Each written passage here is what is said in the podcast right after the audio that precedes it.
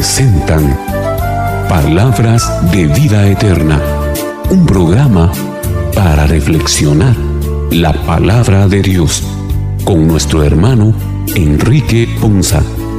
Señor, ¿a quién iremos? Solo tú tienes palabras de vida eterna.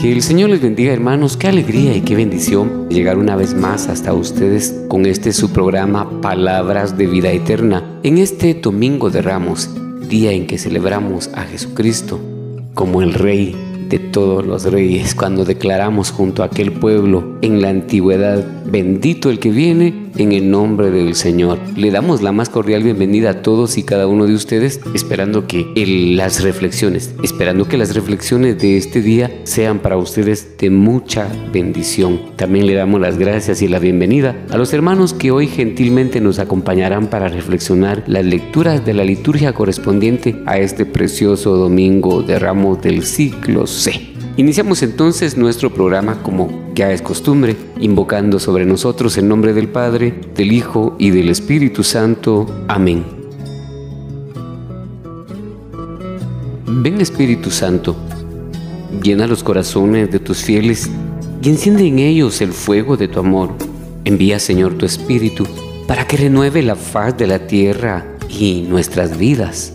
Padre, que así como en este día, con este mismo ramo que hoy acompañamos al Señor Jesús, al recordar su entrada a Jerusalén y con nuestra presencia en el templo dijimos que somos seguidores fieles, ovejas de su rebaño, y reconocimos públicamente que Jesucristo es el Rey de los Reyes. Ahora Dios Todopoderoso te pedimos que protejas nuestras familias de todo mal, de toda tristeza, de toda amargura, de todo rencor, de todo resentimiento y nos conviertas en testigos de tu amor y tu paz, para que un día podamos reinar contigo en la Jerusalén celestial donde vives y reinas por la eternidad. Oh Dios que llenaste los corazones de tus fieles con la luz de tu Espíritu Santo Concédenos que guiados por este mismo Espíritu vivamos con rectitud y gocemos siempre de tu consuelo. Te lo pedimos por Jesucristo nuestro Señor. Amén. Las lecturas de este domingo abren la semana. El siervo de Yahvé, del que habla Isaías, sufre, pero muestra una confianza inmensa en medio de su dolor el salmista es en un momento de dificultad presente quien recuerda la acción salvadora de Dios en el pasado para animar su confianza y esperar en Él su salvación. Esa misma experiencia la resume el apóstol San Pablo en el himno de la carta a los filipenses, cuando exclama que Cristo se humilla públicamente desde su condición de Dios hasta una muerte ignominiosa en la cruz pero es exaltado por Dios como Señor y Dios. Este mismo Jesús, Mesías humilde y pacífico, toma posesión de Jerusalén para manifestar su verdadera identidad. Iniciemos nuestro programa entonces con nuestra mente y nuestros corazones dispuestos para ser edificados en la reflexión de las lecturas de la palabra de Dios del día de hoy. En el libro del profeta Isaías, en el capítulo 50, versículos del 4 al 10, en la memoria de los momentos importantes de la historia de la salvación, llegamos a este domingo a escuchar el tercer cántico del siervo del Señor del segundo Isaías, un poema que nosotros vemos cumplido en Jesús de Nazaret. En el libro del profeta Isaías, en el capítulo 50, versículos del 4 al 7, en la memoria de los momentos importantes de la historia de la salvación, llegamos a este domingo a escuchar al tercer cántico del siervo del Señor del segundo Isaías. un poema que nosotros vemos cumplido en Jesús de Nazaret. Escuchemos atentamente la primera lectura.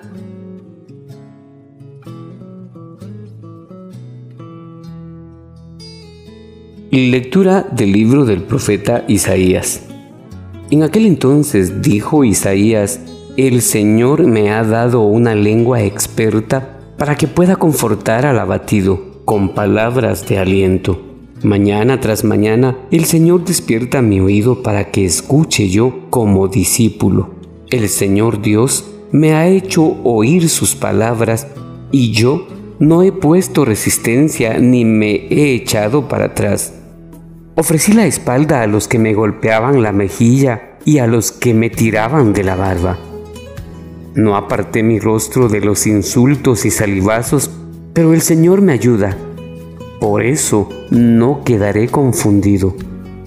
Por eso endureció mi rostro como roca y sé que no quedaré avergonzado.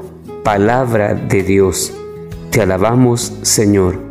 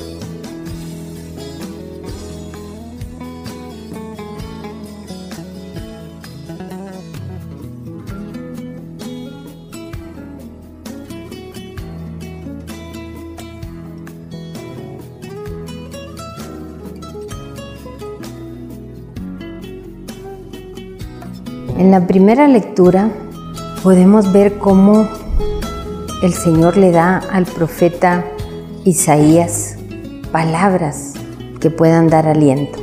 Muchas veces nosotros estamos abatidos, hemos perdido el ánimo, necesitamos fuerza y energía porque a lo mejor estamos cansados, nos sentimos débiles. Y es cuando debemos de abrir nuestro corazón y decirle a Dios, aquí estoy Señor, con esto, con esta carga, y pedirle a Él que sea el que nos guíe y el que nos dé ese ánimo y el que nos dé esa valentía para poder confrontar todas aquellas circunstancias o situaciones que nos toca enfrentar en la vida. La verdad es que uno cuando piensa en Dios, sabemos que Él es la persona que nos viene a ayudar y que Él nunca va a permitir que quedemos confundidos o que quedemos avergonzados. Al contrario, Él a cada uno de nosotros nos da un valor. A veces somos nosotros los que no nos valoramos, los que creemos que existimos únicamente para ocupar un lugar o un espacio en este mundo. Y no, Jesús espera de cada uno de nosotros él necesita de cada uno de nosotros para poder ayudarlo en este mundo para el servicio, porque hay tanto por hacer. ¿Cuántas personas ahorita, por ejemplo, en toda esta época, con situaciones difíciles de dolor, necesitando una palabra de, de aliento, que los conforte, que los ayude a levantarse, a salir adelante? Y el único que puede dar eso es Jesús. Él es el único, porque Él tiene las palabras de vida eterna. Él tiene esa palabra que transforma, esa palabra que entra a nosotros a través de, la escucha, pero que puede llegar a abrir de tal manera nuestro corazón que si nosotros estamos dispuestos y le decimos sí, puede transformar cualquier situación, cualquier estado de ánimo, cualquier depresión, cualquier dolor, cualquier incertidumbre. Estamos viviendo una época cercana a la Semana Santa y nosotros podemos pedirle a Él que sea Él el que nos guíe, el que nos alimente, el que nutra nuestra espiritualidad, el que nos ayude a salir adelante con todo eso que nos agobia. Él es un Dios que siempre está dispuesto y que nos pide que no nos echemos para atrás, que nos pide que siempre un paso hacia adelante, siempre viendo hacia el futuro, siempre teniendo en cuenta que con Él es con quien vamos a, a salir de cualquier situación de nuestra vida. El Señor siempre será nuestra ayuda. Él jamás nos va a desamparar. Cuando nosotros tenemos alguna situación angustiante o de duda o por falta de fe, a Él tenemos que recurrir y decirle, Señor, yo creo, pero acrecienta mi fe. Nosotros debemos de luchar cada día de nuestra vida por hacer la voluntad, por conocer la voluntad del Padre y por hacerla. Tenemos los medios que, que Él nos ha puesto inclusive a través de sus sacramentos, a través de tantas luz que Él nos ha dado desde que vino a esta tierra. Dios en su infinita misericordia es amor para nosotros y nos ha enseñado a amar. Hay que seguir adelante, luchar, no hay que desfallecer, al contrario, cuando sintamos que vamos a caer en una tentación, siempre orar y orar y orar siempre salir adelante a través de la alabanza, pedirle a Dios a través de la alabanza, Señor, ayúdame, fortaléceme, lléname de ti. Te pido con todo mi corazón, Dios mío, que no me abandones, porque yo sé que tú no lo vas a hacer, Señor, porque tú eres mi roca y porque para ti soy tu amigo, soy tu amiga y tú me respondes y me amas con el amor más limpio y verdadero que existe.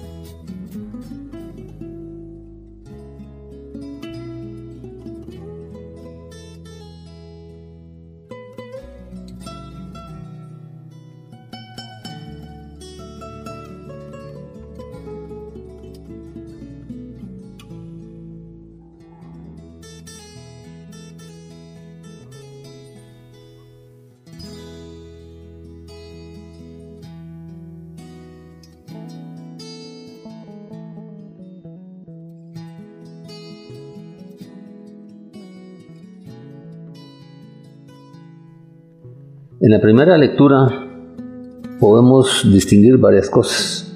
Uno, lo que el Señor le dice al profeta, otro, lo que el Señor le dice a Jesús profetizado en, Isaías y lo otro, lo que nos quiere enseñar a nosotros para entenderlo.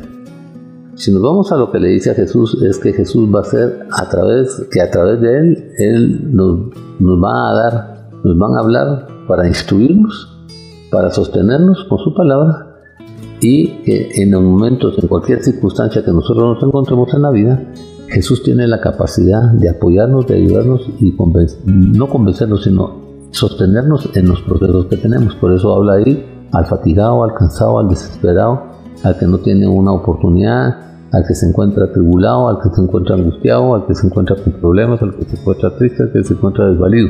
Y dice que todas las mañanas nos van a despertar y así también nos va a despertar el oído para que nosotros podamos escuchar, para que podamos entender, para que podamos discernir, para que podamos caminar. Y a esas palabras nos van a poner a nosotros una resistencia para no echarnos para atrás como hasta hoy, para no hacer tener un doble propósito como hasta hoy, sino que al contrario, esas palabras nos van a ayudar a nosotros a tener una inspiración, a recibir la enseñanza que necesitamos saber nos van a dar palabras sabias para poder entender, para poder discernir, para poder realizar, para poder transformar, para poder hacer nuevos, nuevos proyectos, nuevos planes, nueva visión y nueva misión en nuestra vida. Y permanecer despierto, atento a cada cosa que nos den para que nosotros nos vayamos entendiendo, vayamos distribuyendo, que vayamos visualizando y poder hacer la transformación que necesitamos hacer para vivir eso y que en ese proceso que vimos empezar a testificar con el trabajo útil en nuestra vida y para los demás. Por eso es que Jesús dice, yo ofrecí mi espalda para que me golpearan. O sea, en, en, la sustitución que hizo Jesús en nuestra vida, en la sustitución que hizo Jesús en la cruz por nosotros, en la sustitución que hace Jesús para ir a pagar nuestros pecados a la cruz, Él nos otorga una receptividad nosotros tenemos que darle una receptividad, tenemos que tener una docilidad y tenemos que tener una estabilidad emocional, una estabilidad espiritual, una estabilidad mental y una estabilidad física ¿Para qué? A través de la obediencia y la sumisión podamos entender los procesos, podamos desarrollar, podamos permitir, podamos ceder y podamos ser transformados realmente en nuestra vida. Jesús en la cruz nos enseña eso. ¿Para qué? Porque Él nos sustituiría ahí en la cruz. ¿Por qué? Porque es nuestro redentor y ser redentor quiere decir que fue a pagar nuestros pecados y por eso nos entrega el acta de bendición al final de nosotros y nos dice, no permitas que de verdad nadie, nadie te quite esta bendición. Por eso es que Él dice que nos va a ayudar y que jamás seremos humillados. ¿Por qué razón? Porque si Él está con nosotros, ¿quién contra nosotros? Cuando nosotros tenemos ese conocimiento y esa estabilidad y confiamos en Él, no vamos a ser avergonzados ni va a permitir Él que nos ocurra y que nos transforme en cosas que no pueden ser, sino que al contrario nos va a sostener, nos va a guiar y nos va a conducir a la victoria que Él tiene preparada para cada uno de nosotros.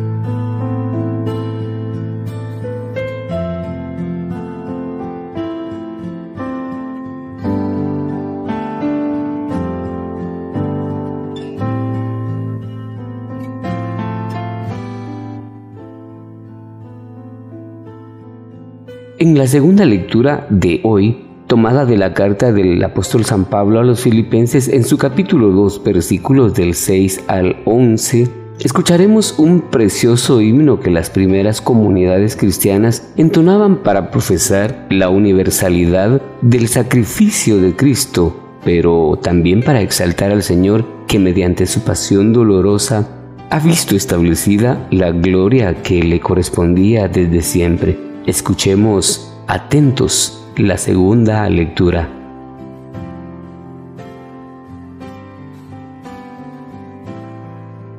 Segunda lectura de la carta del apóstol San Pablo a los filipenses. Cristo, siendo Dios, no se consideró que debía aferrarse a las prerrogativas de su condición divina, sino que, por el contrario, se anonadó a sí mismo tomando la condición de siervo, y se hizo semejante a los hombres. Así, hecho uno de ellos, se humilló a sí mismo y por obediencia aceptó incluso la muerte, una muerte de cruz. Por eso Dios lo exaltó sobre todas las cosas y le otorgó el nombre que está sobre todo nombre, para que al nombre de Jesús todo doble en la rodilla, en el cielo, en la tierra y en los abismos, todos reconozcan públicamente que Jesucristo es el Señor para gloria de Dios Padre. Palabra de Dios, te alabamos Señor.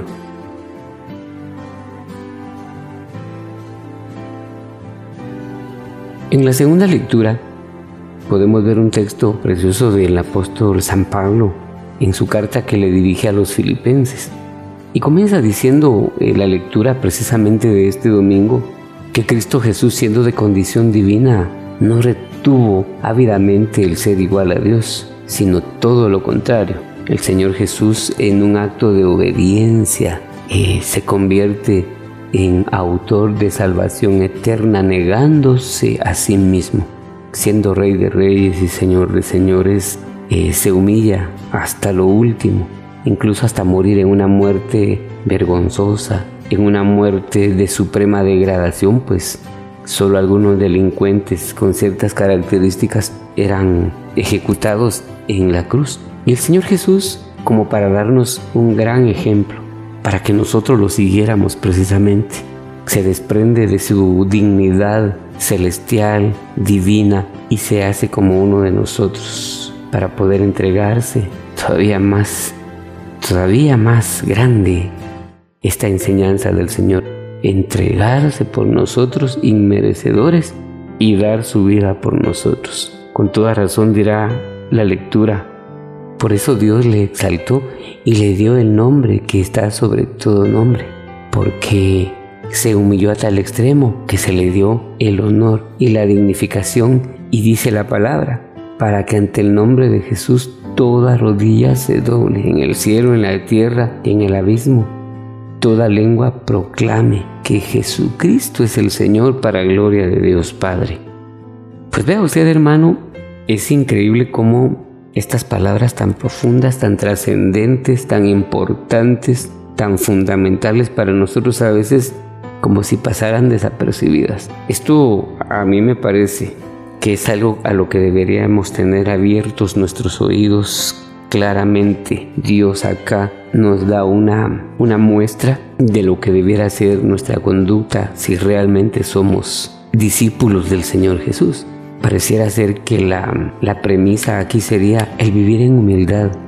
Ahora, si para ti, si para mí eso implica humillarme, pues así será. Pero para el que ha tenido su oído abierto a la voz de Dios, su corazón abierto a ese sentir de Dios que nos invita a vivir sin pretensiones, a vivir sin opulencias mentales, emocionales, sintiéndonos más de lo que somos. A los que vivimos, hermano, con nuestro corazón libre de todo ese bagaje miserable que el mundo nos ha heredado y nuestra falta de fidelidad y de sinceridad en nuestra entrega a Dios, pues por supuesto es algo que nos golpea es algo que nos cuesta entender y aceptar y es algo que de por sí muchos ignoran porque va en contra de su código de vida elemental, porque muchos ya tienen por costumbre vivir una vida de apariencias, de piedad, de tener, de poder. Hoy por hoy pareciera que el norte de la gran mayoría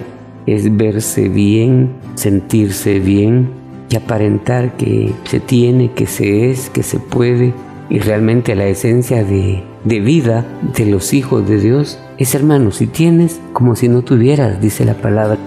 El que tiene que viva como si no tiene. Porque lo que tú tienes, hermano, si tienes muchas posesiones, mucho intelecto, muchas capacidades, serían como la herramienta para que tú te conviertas en una puerta de oportunidad, de bendición, de ayuda, de orientación y de ejemplo para muchos, viviendo una vida que le agrada a Dios antes que a tus propios negocios, que a tus propias pretensiones y tus filosofías de vida. Lastimosamente, hoy por hoy, existen muchas personas que con la boca dicen una cosa, pero viven una vida tan distinta y esto le hace mucho daño a nuestra iglesia porque hay gente que tienen una doble moral y con la boca dicen muchas cosas que jamás en su vida van a lograr vivir ni de cerca. Pero ni en sus sueños más locos y, desquiciados se van a acercar ni siquiera un poquito a siquiera reflejar por un momento verdaderamente la bondad de Dios en sus vidas, pues carecen de todo sentimiento o sensibilidad para poder mostrar por un momento la bondad de Dios en sus actos pero hablan grandezas, pero hablan con aires doctos, sintiéndose grandes pastores, sintiéndose grandes seres espirituales y viven una vida miserable, carnal, en su miseria, en la soledad de su engaño, pues solo ellos se creen su discurso. Y esto es algo que precisamente en este tiempo de cuaresma, ¿cómo es bueno reflexionarlo? Y sobre todo en este tiempo ya, en este momento en que estamos por entrar al culmen de, esta conmemoración en esta Semana Mayor. Hubo uno que dio la vida. Aquí está el mayor ejemplo. Esta es la premisa. Este es el ejemplo a seguir. El verdadero discípulo, el verdadero siervo de Dios. Pues aquí está, dando la vida. Este es el discurso que la humanidad necesita verse cumplido en sus vidas. Uno que dio su vida a pesar de que no lo merecíamos. Pero muchos de nosotros damos al que creemos que merece. Y cuando somos gente podrida, ni siquiera al que merece. Y hablo de gente que es injusta, de gente que es sinvergüenza, pero predican. De gente que es malintencionada, pero son fieles devotos. Que son infieles, que son indolentes, pero profesan una fe. Yo creo que hoy de cara a esta realidad, Cristo humillándose, despojándose de sí mismo y exponiéndose a la humillación suprema, a los insultos, a los alibazos, para redimirnos a ti y a mí. Y sería bueno pensar si mis actos alguna vez, en alguna medida, son comparables en alguna pequeña medida e intención a esta humillación a la cual Él se entregó. Somos capaces de humillarnos por un momento en algunas circunstancias para que otros no sufran. Somos capaces de despojarnos de algo de lo que tenemos, al menos para que alguien tenga palabras a veces difíciles, fáciles de decir, pero difíciles de vivir. Para el que no tiene, precisamente porque no tiene. Y para el que tiene, porque su egoísmo es más grande que cualquier amor, que cualquier predicación, que cualquier discurso, que cualquier realidad. Con razón el Señor dijo, es difícil que el rico entre en el reino de los cielos porque el que tiene, pues teniendo la posibilidad, simplemente no quiere. Hermanos, es importante que en este tiempo nosotros revisemos nuestra vida porque creo que precisamente para eso es que en este tiempo nos vemos invitados para reflexionar acerca de nuestra vida de fe de nuestra fidelidad y la sinceridad de esa fe para saber qué es la verdadera y auténtica fe a la que hemos sido llamados, a la que debemos vivir y en la que debemos dar cuentas a Dios un día de esa fe que se nos fue dada y esperamos realmente algún día no ver las palabras del Señor Jesús como en el Evangelio cuando hace referencia al juicio de las naciones. Tuve hambre y no me diste de comer. Tuve sed y no me diste de beber. Dios tenga misericordia de nosotros y nos ayude a tener sinceridad para con nosotros mismos, que no tenga que venir otro a decirnos, sino que nos dé la gracia de, al ser confrontados con su palabra, podamos realmente vernos al espejo y saber que nuestra vida necesita cambiar de dirección y rumbo para que nos perfilemos de vuelta a ser los discípulos de Dios que Él espera de nosotros y podamos ser esos testigos fieles de Dios en el seno de nuestra iglesia que tanto nos necesita y que San Pablo en la carta a los romanos refiere cuando dice que la creación entera gime esperando la manifestación gloriosa de los hijos de Dios, no solo de palabra, sino con nuestra conducta, honrando a Dios nuestro Señor que dio la vida por nosotros y se humilló hasta el extremo. Que Dios nos ayude entonces, hermanos, para poder también nosotros corresponder esa humillación del Rey de Reyes, del Rey de la Gloria, y nosotros como hijos suyos, en alguna medida, con nuestra vida, honrar y corresponder esa entrega total de nuestro amado Señor Jesús.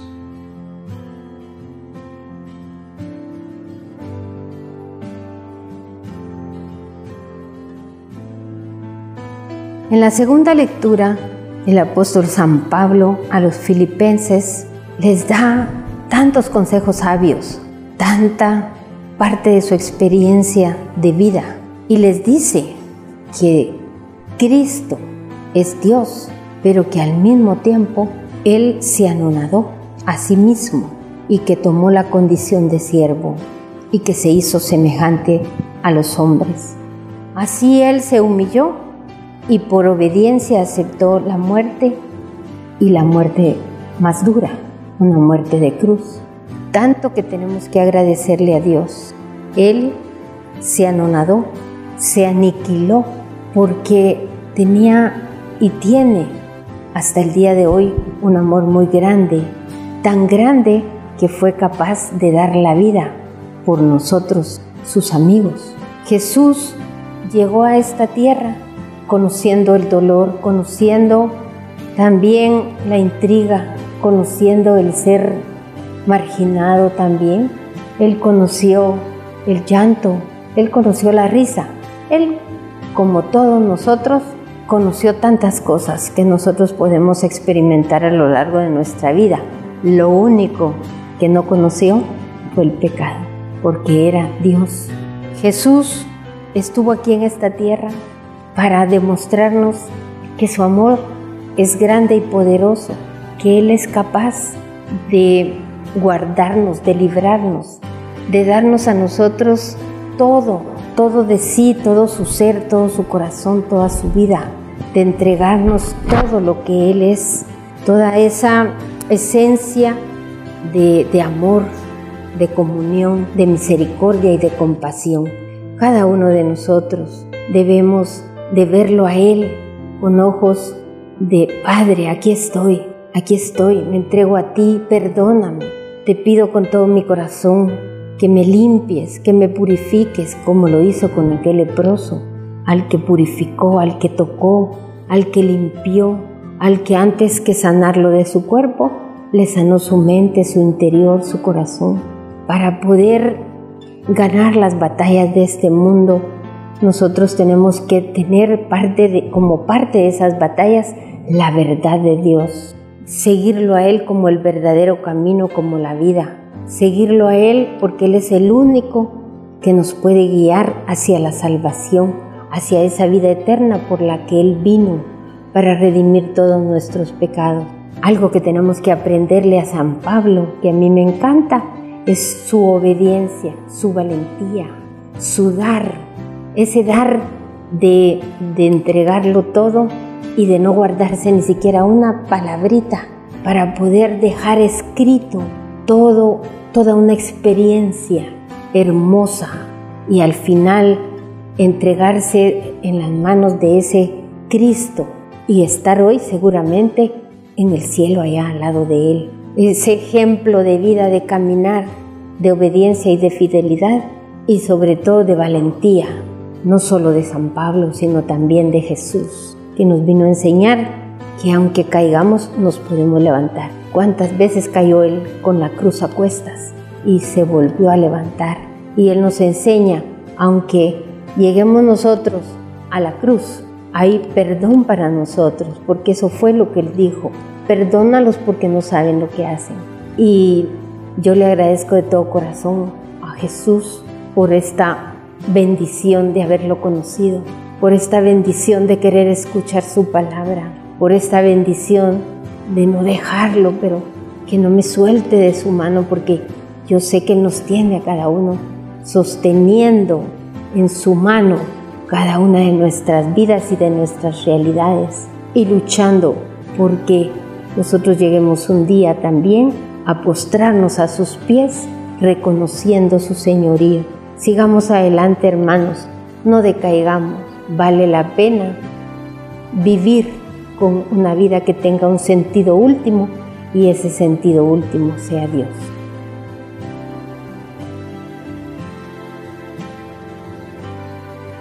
En la segunda lectura nos enseña la mente de Cristo, nos enseña cómo piensa Cristo, cómo vive Cristo, cómo siente Cristo para ir a cumplir y vivir el plan de salvación que Jesús, que el Padre nos hizo. Y nos empieza diciendo quien siendo de naturaleza divina, siendo Dios de naturaleza a Dios, y siendo Dios se consideró al igual que nosotros, y se aferró hasta aferrarse a una muerte y muerte de cruz. Consideró que ser igual con nosotros y, y, vernos superiores a Él. ¿Para qué? Para podernos Él realmente en esa, en esa dimensión, en ese proceso, en esa estabilidad, en esa mente espiritual que Él tiene, en esa humildad que Él tiene, en ese ejemplo que Él nos pone, en esa unidad con el Padre que Él mantiene, nos da a entender su divinidad, nos va a entender la imagen como Dios y nos da a entender hasta dónde es capaz Él de que por amor aceptar la humillación de morir en la cruz.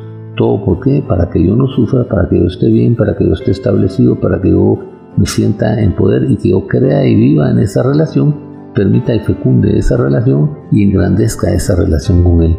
Entendamos esta parte, el Hijo de Dios, viéndome a mí superior a Él, aceptando la condición de muerte de cruz, viviendo en humildad para que yo me salve, viviendo en el cumplimiento de la palabra, de la voluntad del Padre para que yo me salve.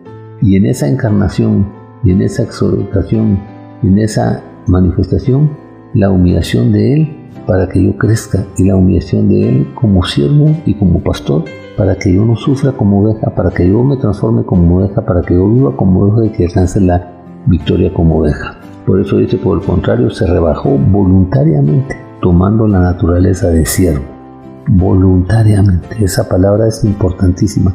Nadie lo forzó, nadie lo llevó, él voluntariamente aceptó ser siervo. Y por eso es que Él se convierte en el Cordero de Dios que quita los pecados, en el Cordero de Dios que purifica, en el Cordero de Dios que transforma, en el Cordero de Dios que levanta en victoria. Y se humilló a sí mismo, o sea, se rebajó a sí mismo a lo peor y me vio a mí superior a Él. Y en obediencia hasta Él aceptó esa muerte y muerte de cruz. Por eso es que cuando Él en Getsemaní está viviendo ese momento y de toda esa pasión, le dice al Padre, Padre, que no sea mi voluntad sino la tuya, porque él quería, él le dijo, si es posible que no pase esta copa con mí, pero que se haga tu voluntad, que se haga tu voluntad y no la mía. Este proceso es importantísimo, ¿por qué razón? Porque es el resultado, y por eso dice, por eso Dios lo exaltó hasta la suma, le otorgó el nombre que está sobre todo nombre. O cuando nosotros creemos en Jesús, confiamos en Jesús y caminamos con Jesús, entendemos que es el nombre que está sobre todo nombre y que es el nombre que tiene poder para sanar, tiene poder para levantar, tiene poder para transformar porque su nombre significa Dios me salva. Y es el nombre que está sobre todo nombre en el cielo, en la tierra y en el infierno. ¿Por qué? Porque tiene el poder, tiene la autoridad, tiene el mando que le es otorgada y es conquistada. Sobre todo en el Hades es conquistada en su resurrección es conquistada en la cruz, es conquistada en la resurrección por la obra que Él hizo. Y por eso es importante, ya que tenemos que doblar rodillas en el cielo y en la tierra cada vez que pronunciamos el nombre de Jesús y en el infierno. Y por eso dice que si nosotros queremos engrandecer al Padre y darle esa victoria al Padre y darle ese reconocimiento al Padre de agradecimiento por Jesús, confesemos con nuestra boca que Jesucristo es el Señor de mi vida. Yo tengo que confesar que Jesucristo es el Señor, tengo que creer con todo mi corazón que Jesucristo es el Señor y tengo que transformar mi vida a través de este principio básico, que Cristo Jesús es mi Señor, mi Dios y mi Redentor. Y basado en este proceso y conducido en este proceso vamos caminando hasta encontrar esa confianza en Cristo, esa gloria en Cristo, esa adoración en Cristo, ese caminar en Cristo y esa victoria en Cristo Jesús. Y lo más importante, cuando nosotros creemos y confesamos con nuestra boca que Jesucristo es el Señor, glorificamos a Dios Padre y le agradecemos a Dios Padre. Así es que hermano, medite y transforme. Reciba a Jesús como su Señor, su Dios y su Salvador y viva esa experiencia de amor y de verdad, de verdad en agradecimiento. Con ese agradecimiento que le da gloria al Padre por la obra que Él ha hecho en nuestras vidas.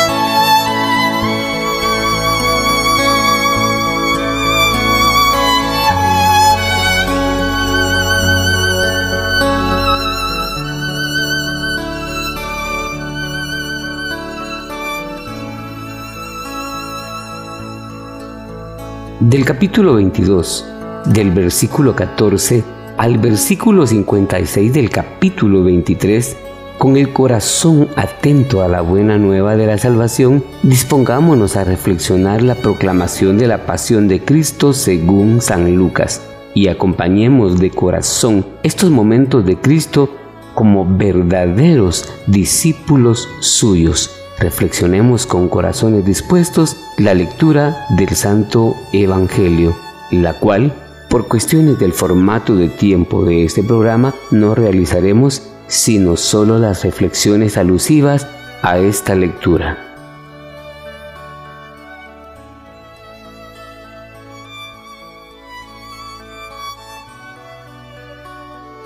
Cuando nosotros leemos el Evangelio, toda la pasión de Cristo, de nuestro Señor, según San Lucas.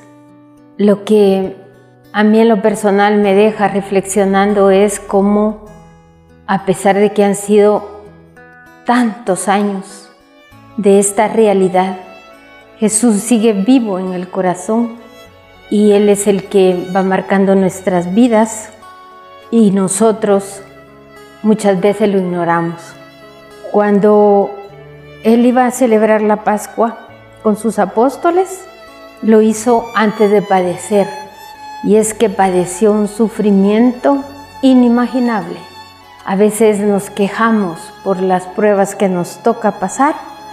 Y nuestra cruz no es ni siquiera la milésima parte de la cruz que Jesús tuvo que no solo cargar, sino todo lo que eso conlleva.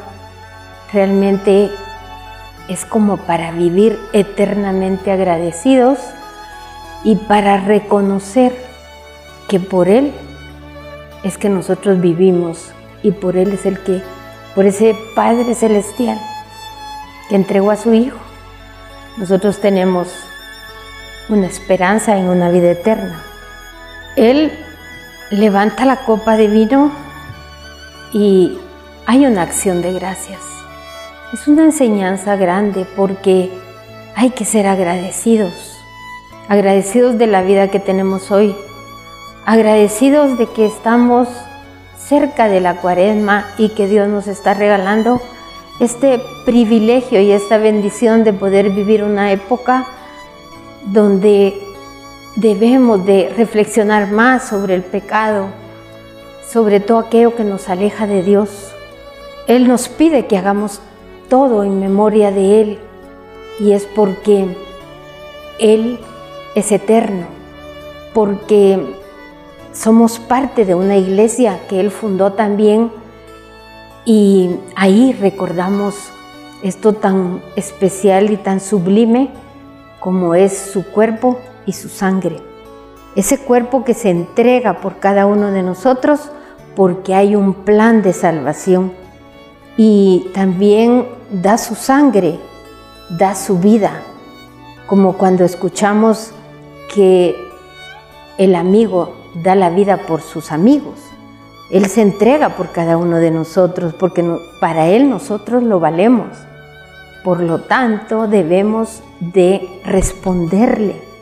En esa parte donde nos habla de Judas, cuando Judas, hemos escuchado muchas veces, lo engaña, lo vende y todavía llega y le da un beso, un beso de pecado, un beso de hipocresía. Entonces decimos, ¿cuántas veces nosotros hemos sido Judas? Y hemos negado a Jesús. Lo hemos vendido a través de todas esas cosas que se han apoderado alguna vez de nuestra voluntad y de nuestra vida y que simple y sencillamente nos hemos dejado llevar y a veces hasta creemos que eso es lo, bueno, lo mejor. Él nos conoce bien a cada uno. A Él no lo podemos engañar. Nos pide también dentro de, este, de esta lectura que conmueve, a la vez da esperanza, a la vez nos está enseñando. Y si la profundizamos verdaderamente, nos podemos dar cuenta que realmente nosotros no somos los hijos verdaderos que Él quisiera que nosotros fuéramos. Él nos pide que seamos sencillos, que sirvamos en silencio. Nos ofrece un reino para llegar a Él, pero para llegar a Él hay que esforzarse y dejar todo lo que no nos deja avanzar. Dejar todo aquello que nubla la vista, que la empaña, que corrompe el corazón, que tantas veces llegamos a Él, pues a lo mejor arrepentidos, pero no nos duele tal vez en el fondo de nuestro corazón y volvemos a ofenderlo.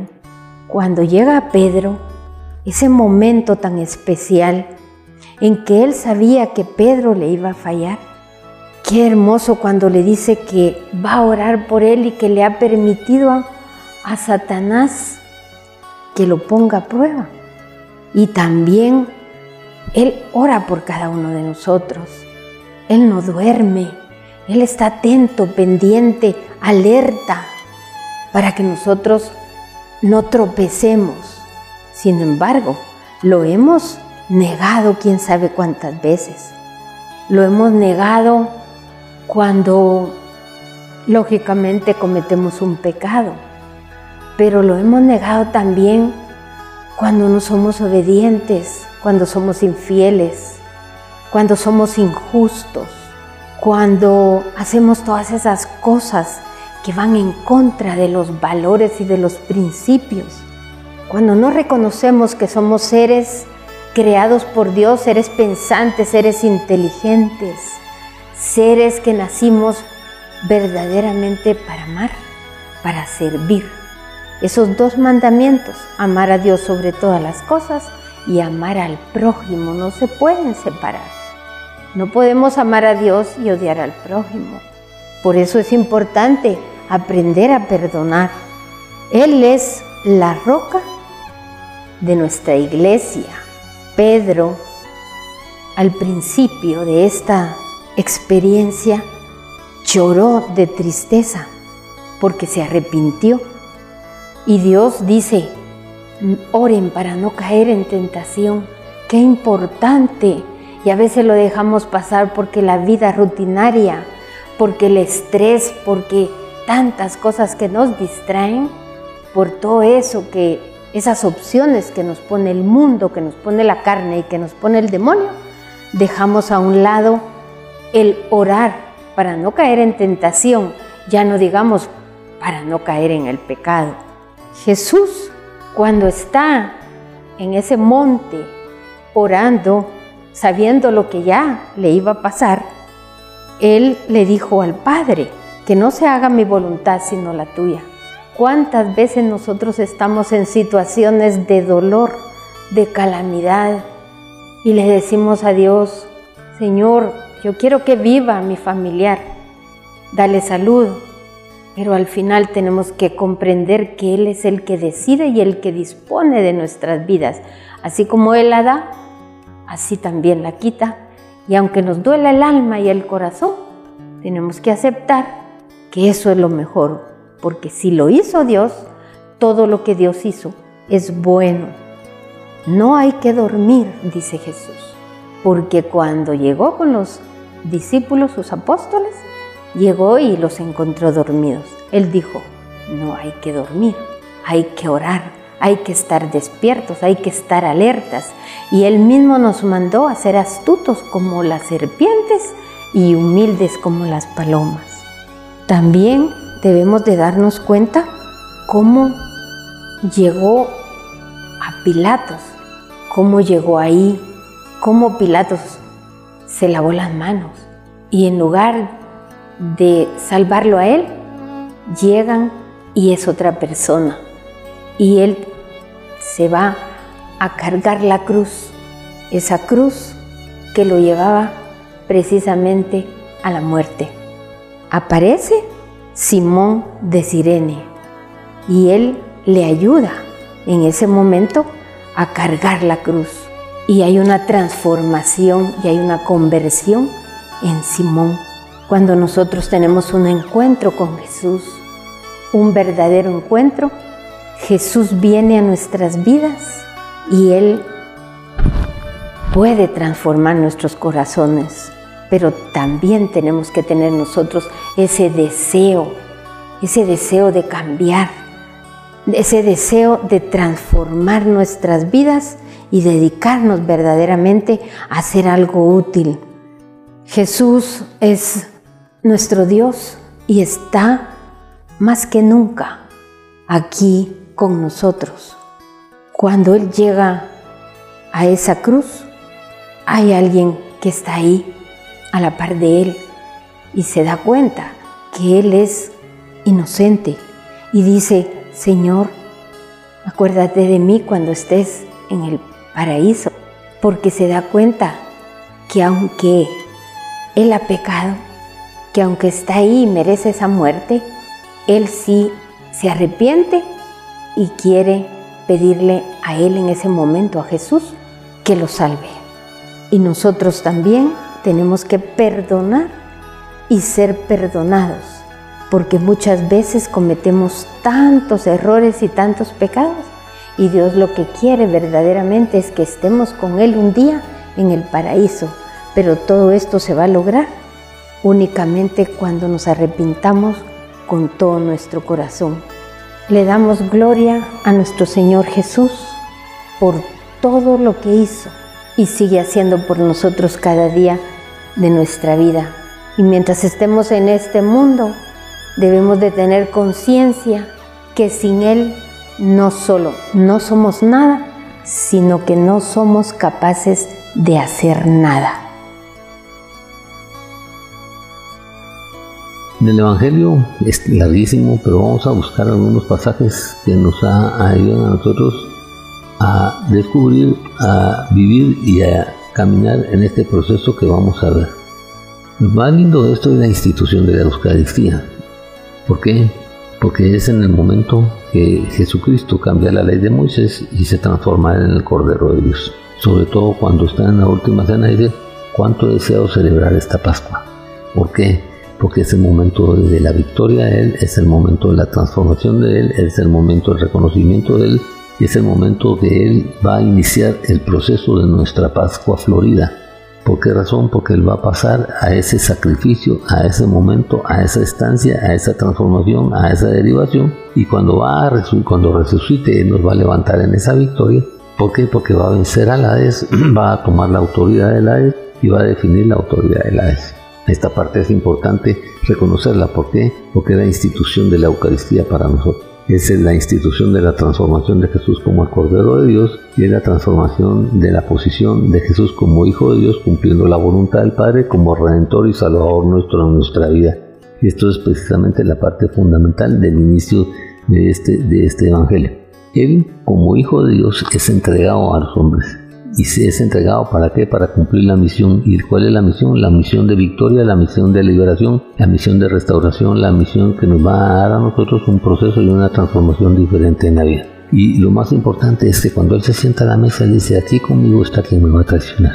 Hoy todos los días sabemos mucha gente que vamos a traicionar a Jesús por un pedazo de pan, por unas monedas, por unas situaciones que no valen la pena. Y nosotros estamos en ese proceso y nosotros estamos con esa condición decimos que lo amamos y le damos el beso. El beso de la traición, el beso de la entrega, el beso de la situación, el beso de los procesos negativos, el beso de, la hipocresía, el beso del abandono. Y por, cuando, pero no tenemos el valor de que cuando estamos enfrente de Él, estamos en una conducta, en una posición, en una actitud, en un principio y en una variación, en una situación diferente. Pero apenas creemos que Él no nos ve, nosotros lo abandonamos. Jesús por un momento tiene esa angustia en Getsemaní y, ese temor en Getsemaní y ve esa crudeza con la que él va a vivir, toda esa posición con la que él va a experimentar y todo lo, lo hace para nosotros. ¿Para qué? Porque ese es el plan, esa es la voluntad del Padre, en el corazón del Padre, en la mente del Padre, ese es el proceso. Y cuando Jesús lo visualiza y lo ve, entonces le entra en temor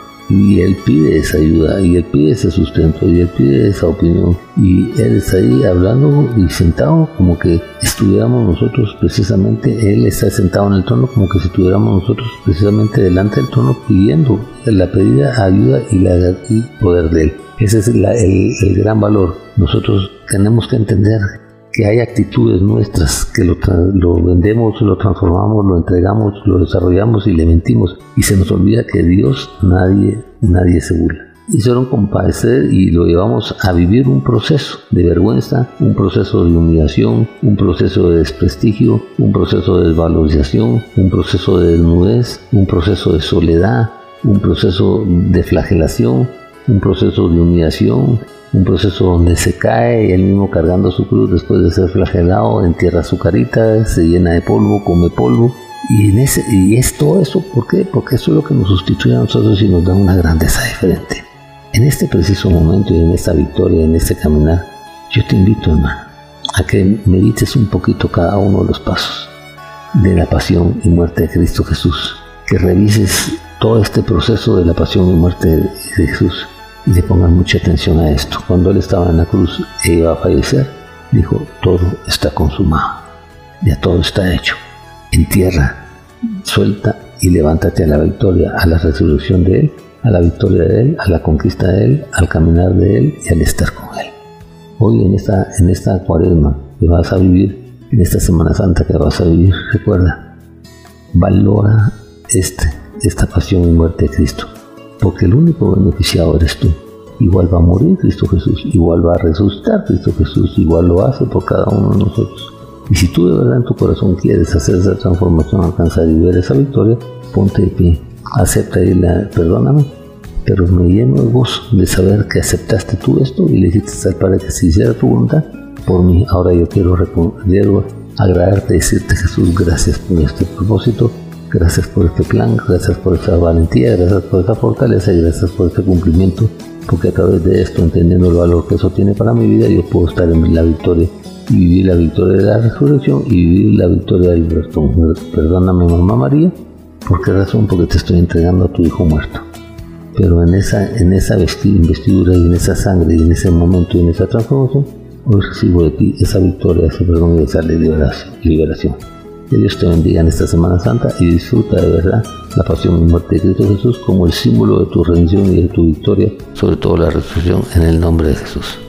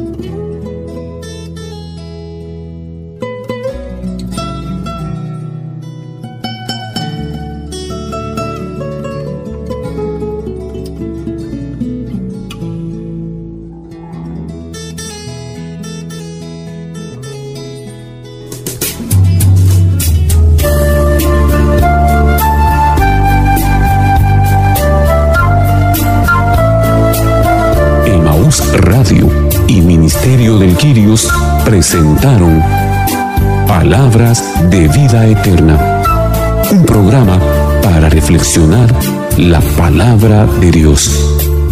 Señor, ¿a quién iremos? Solo tú tienes palabras de vida eterna. Reporte este programa a Emaús Radio o búsquenos en Facebook como Ministerio del Girios. O visítenos en Avenida Reforma 1554, zona 9, edificio Reforma Obelisco, locales 8 y 9, segundo nivel, Ministerio de Quirios.